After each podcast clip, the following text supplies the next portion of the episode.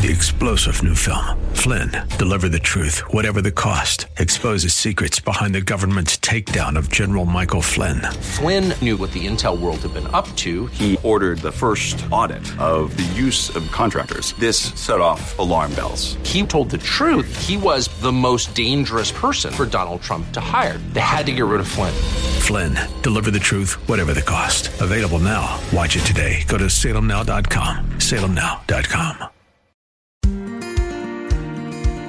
Pastor Keith Crosby of Hillside Church. And he took the blow that was due me and you.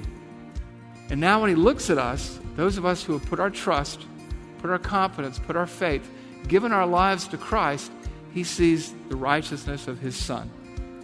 For our sake, for our benefit, he made him to be sin who knew no sin, so that in him, through him, and by him, we might become the righteousness of God. I can see the promised land, though there's pain within the plan. There is victory in the end. Your love is my battle cry,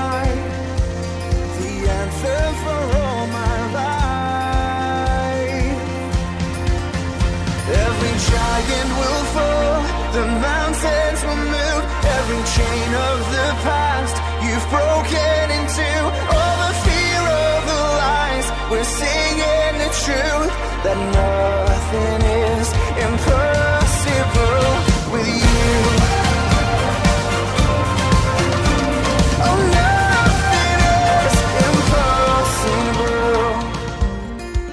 Hello and welcome to today's Grace to Live radio broadcast with Keith Crosby, Senior Pastor of Hillside Church in San Jose, California. We are so glad and encouraged that you've chosen to spend time with us today studying God's Word. And we would encourage you to follow along with us in your Bibles if you can. On today's program, Pastor Keith continues his sermon series entitled The Blueprint. So if you have your Bibles, please turn with us today to Colossians chapter 2. And now here's Pastor Keith with today's study. Jesus heals a man born blind, and the man worships him. And Jesus accepts worship. Jesus accepts worship. Jesus believed he was God. He accepted worship time and time again. There's no way that he didn't believe he was not God. And as far as him believing he was the Messiah and the Jewish thought in that day, it changed around the 11th century AD, but Jewish thought always was that the Messiah was supernatural and that he was somehow divine. Jesus believed that he was the Messiah. How do we know that? Because he said he was. Where did he say that? He said it in John chapter 4. John chapter 4 is the great story of the great account of Jesus meeting the Samaritan woman at the well. And they have this religious dialogue going back and forth. And Jesus is, tells her a whole lot of difficult things. And he says to her, You know, you guys worship what you don't know, but salvation is from the Jews. You Samaritans don't know what you're talking about. And as they go back and forth, she finally is trying to punt and trying to get out of this conversation. And in John 4 25 and 26, we read this The woman said to him, I know that Messiah is coming, he who is called Christ. When he comes, he will tell us all things. He's, she's like, okay, we're in a tie. The tiebreaker is when the Messiah comes and he's going to set this all straight. He'll tell us, and it won't be about you and me arguing. And in verse 26, Jesus said to her, I who speak to you am he. Jesus thought he was God. Jesus thought he was the Messiah. Jesus, time and time again, affirms that, and even his enemies got it. Even the people who didn't like him understood clearly what he was teaching. A number of times, they took up stones to stone him, time and time again. Why? He said, Why do you stone me? For what good work do you stone me? They say, We do not stone you for a good work. We stone you because you, being a man, make yourself out to be God. They, they got it. Later on, he says, Before Abraham was, I am. And they took up stones to stone him because he invoked the great I am, the Yahweh name of God. And they took up stones to stone him because they knew that he was claiming to be God. I wasn't claiming to be God. He never, ever once does that. And then in John chapter 5, where he really makes them angry and they wanted all the more to kill him, he claimed the same eternality as God, the same ability as God, the same power of God. And then he goes on to say that he deserves the same worship that God gets. What do you think he's saying? Saying, I'm God. They want to kill him. Why? Because they understand that he's claiming to be God. It was no mystery. There never has been a mystery about this. conspicuously absent each and every time is any backing away and saying, wait a minute, you misunderstood me. He never, ever says that. He accepts worship, he receives worship, he claims the power of God, he claims the right to be worshiped as God. Time and time again, he claims to be God. Even in John 17, 5, in his high priestly prayer, Jesus, you know, he says, you know, Father, glorify me with the glory I had with you before the world was. He claims eternality. He claims to have existed before the world existed. There's no mistaking what and who Jesus is and what he and who he claimed to be. He claimed to be God. He claimed to be the Messiah. He claimed to be the Savior. And what you have to understand, and questions that everybody has to answer in their own heart, is do I believe this? Because it is the basis, not just for how you're going to live this life, but for where you're going to spend eternity. Because Jesus is God. And what do you do with that idea? Well, Jesus is God, He's the Messiah. What, what, do I do with that? Let me give you some just very simple ideas for application here. Number one, treat Him accordingly. A lot of times we sort of move Jesus down, we sort of play down who He is. We over, you know, you want to be balanced. We overemphasize his humanity, like he's going to put up with anything and everything. And we don't live a life that indicates that we understand who he is and what he's done for us. We need to take him more seriously. You know, he says, Why do you call me Lord, not do what I say? Who is it that loves me? The one that obeys my commands. Also, because he is our God and our Savior, and the only Savior there is, we need to serve him diligently because he has raised us up for such a time as this. He has prepared us, he has rescued some of us here not because that we're special, but because He's special, and because He loves us and He wants to take that message of love, help, healing, and wholeness and salvation to a hurting world. And so we need to take what we know and reflect on that. Because that's who Jesus is the loving God who came to earth to rescue humanity from its own self destruction. Now let's talk about what Jesus does. What does he do? Our blueprint says we believe that Jesus Christ is our representative and substitute, shed his blood on the cross as the perfect, all sufficient sacrifice for our sins. His atoning death and resurrection constitute the only ground for salvation. So, what did Jesus do? Jesus died on the cross for our sin. The God of the universe, who existed before the world was, living in heaven where there's no sickness or sadness, came to this earth to pursue us. The sinless one took the penalty for our sin. Jesus came and lived as a man. He kept the law. He honored his Father in heaven. And then he took the penalty for all of our sins upon him. Where do we see that? We see that in 2 Corinthians 5:21. 2 Corinthians 5:21. Look at this. For our sake, for you and I, for all of us here, he, the Father, made him, the Son, Jesus, to become sin, to be sin, who knew no sin. He took the one who never had experienced sin and he put the penalty of all of our sins on him. Why? Or there's a so that there, and that always tells you why. In the Bible, I love the Bible, it'll tell you a fact and it'll give you the reason. It'll give you a command and give you a reason. So that in Him, in Christ, we might become the righteousness of God. You see, when before I was a Christian, God looked at me, He saw all my sins. And God hates sin. And so what He did was He took my sin and He put it on Jesus, and He took Jesus' righteousness and He put it on me. And that's where Jesus went to the cross, and He took the blow that was due me and you.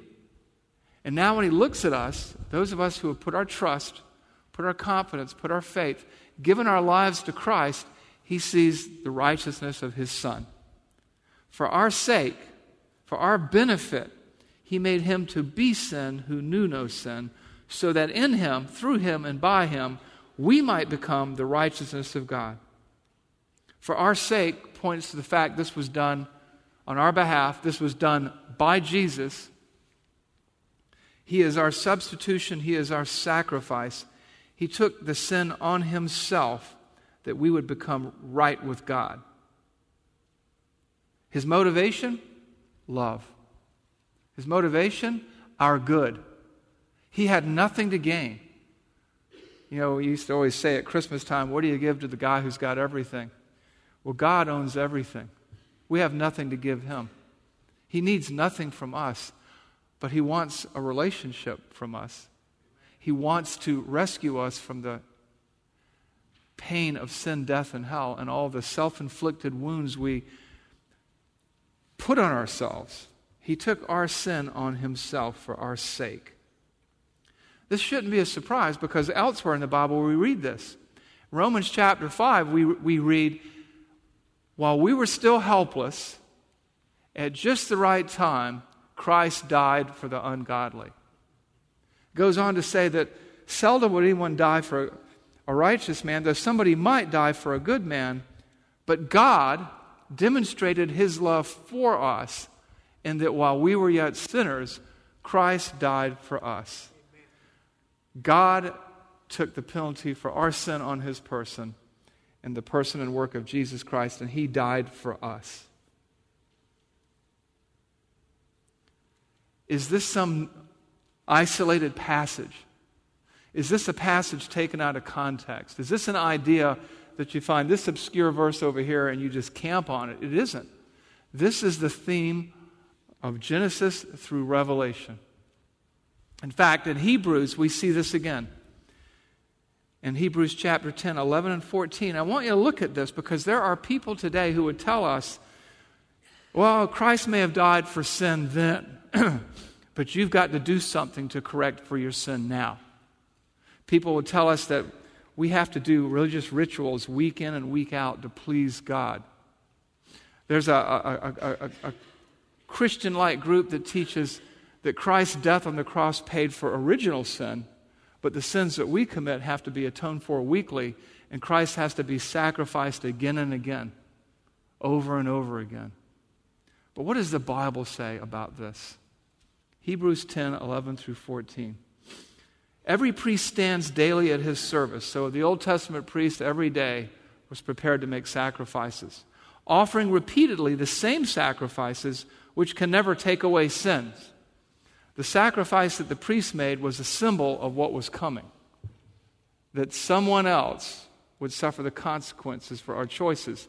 And the good Jew brought his sacrifice, something important to him, something valuable to him, because he believed God, and by faith in God, he sacrificed a cow, a bull, uh, a lamb, a goat, which would be like sacrificing your car today. It would, it would cost you something. And then in verse 12, but when Christ had offered for all time a single sacrifice for sins, he sat down at the right hand of God, waiting for that time until his enemies should be made a footstool for his feet. Verse 14, for by a single offering he perfected for all time those who are being sanctified, those who are being saved, those who are being set apart as children of God. Under the old system, you had a, a symbol of what was to come. Through Jesus Christ, who was God in human form, the fullness of deity residing in bodily form, who had never sinned, allowed himself to be crucified, put up on the cross in our place, he paid the once and for all sacrifice. The apostle Peter puts it this way in 1 Peter 3:18. For Christ also suffered once for sin, the righteous for the unrighteous, that he might bring us to God with a once and for all sacrifice. This is what Jesus does, and this is what Jesus did. He functions as our Messiah, as our Redeemer, as our intercessor. He sits at the right hand of majesty on high, praying for us until he returns. He gave us provision from God. He provided for us what we could not provide for ourselves because those of us who are stained with sin can't make a sacrifice to take our own sins away. Somebody has to come in and give us a bailout. You remember the financial crisis? We talked about this before. We were underwater in our sin debt, the way people were underwater in their mortgages. We were upside down, and we needed a bailout, and God came to earth, lived and fulfilled the law that we broke, and then, being sinless, He allowed human beings to nail Him to the cross, and there He took the penalty that was due us. He is exclusively our Savior, our substitute, and the lover of our souls. God does for us what no man can do. He achieved for us what we could not achieve for ourselves. And that's why Jesus is the only way. What did Jesus say about himself? I am the way, the truth, and the life, and no one comes to the Father but through me. And in Acts 4:12 we're told that there's no other way to God. You know, different religions aren't the way to God. It says in Acts 4:12 there is no other name given among men under heaven by which you can be saved. Jesus is God and Jesus saves. No one has loved us like this. Human beings aren't naturally, they are supernaturally capable of this love. But Jesus died for our sin. And better than that, believe it or not, he rose from the dead. So you see, there are a lot of dead religious leaders in this world. There are a lot of dead religious teachers, but none resurrected. And this is the other important part of our blueprint, right? We believe that He was God.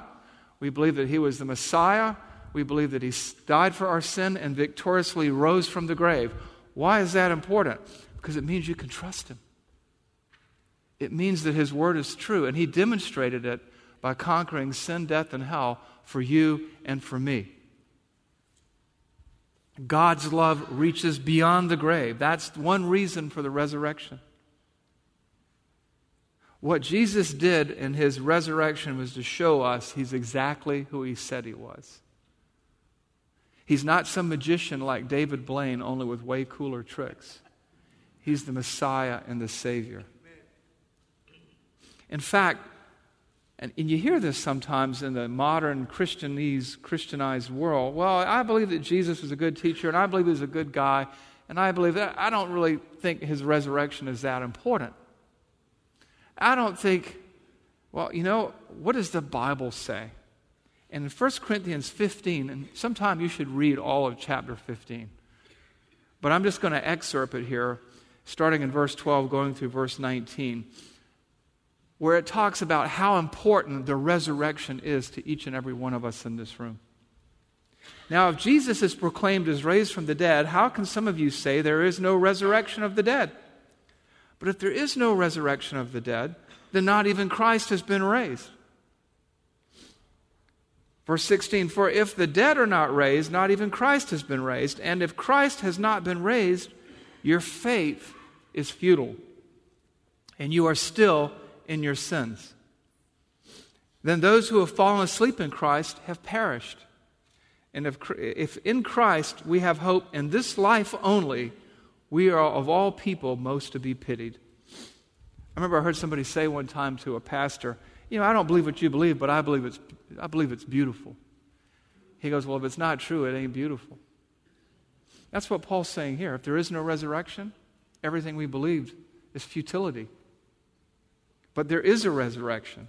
And we have to come to terms with that because in this world, there are really just two choices when it comes to religion the religion of human achievement where you do something to make yourself right with God and fix everything you've broken and others are broken. And then there's a religion of divine achievement where God does for you what you could not do for yourself.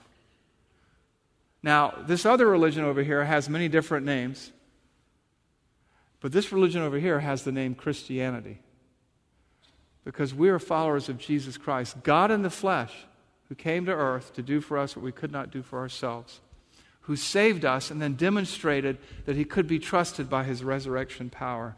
And that is the power that he will place in you when you embrace him. You know, you, you talk to people and say, if you died today and stood before God, would he let you into his kingdom? Yes. Okay, why is that? Well, because I'm a nice guy. Well, there's none righteous, no, not one. Oh, because God is love.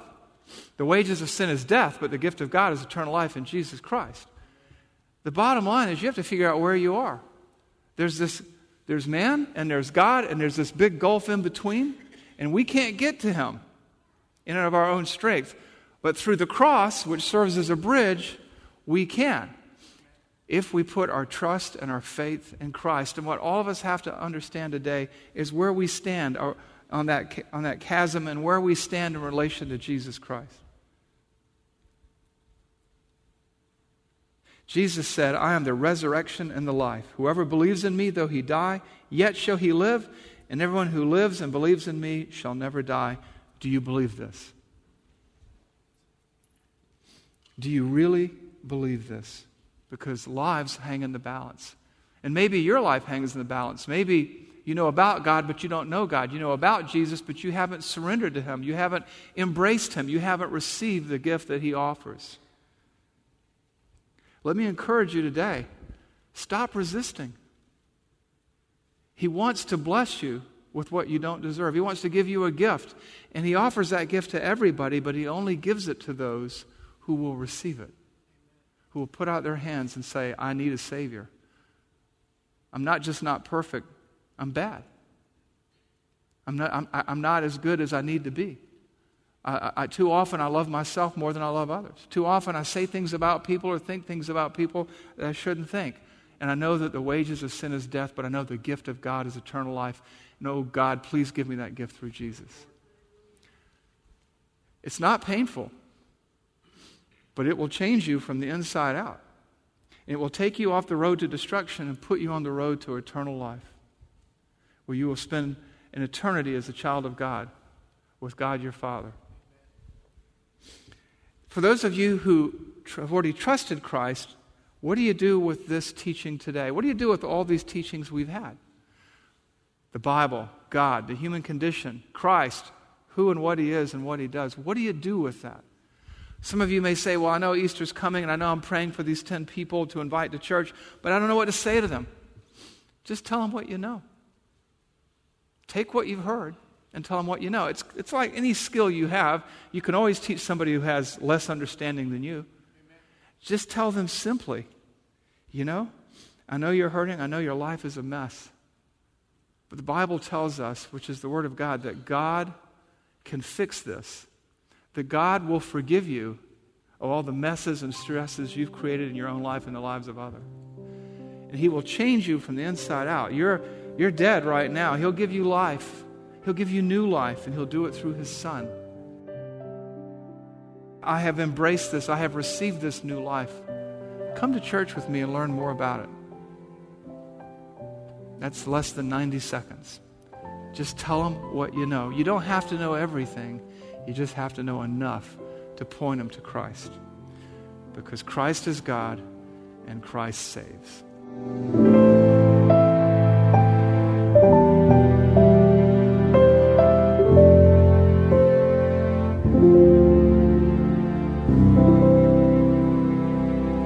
Pastor Keith Crosby on today's edition of Grace to Live. We are so blessed that you've chosen to spend time with us today studying God's Word. If you'd like more information on Pastor Keith or Hillside Church, here's how you can connect with us. Our mailing address is 545 Hillsdale Avenue in San Jose, California, 95136. The church office telephone line is area code 408 269 4782. And you can connect with us on our website, which is gracetoliveradio.org. There you can check out archived messages of past sermons and also listen to Pastor Keith's weekly blog. And please remember that the Grace to Live radio program is a listener supported ministry outreach of Hillside Church if you'd like to partner with us financially. Again, all of these things are available to you on our website, gracetoliveradio.org. Also, I'd like to remind you that Pastor Keith and the staff here at Hillside always look forward to hearing from you. So if you'd like to drop us a note, you can email us here at keith at hillside.org. Well, we hope that you'll join us again next time for Grace to Live. But until then, I'm your host, Kevin Reeves, and on behalf of Pastor Keith and everyone here at Hillside Church, it is our prayer that the Lord will richly bless you. And thanks for listening.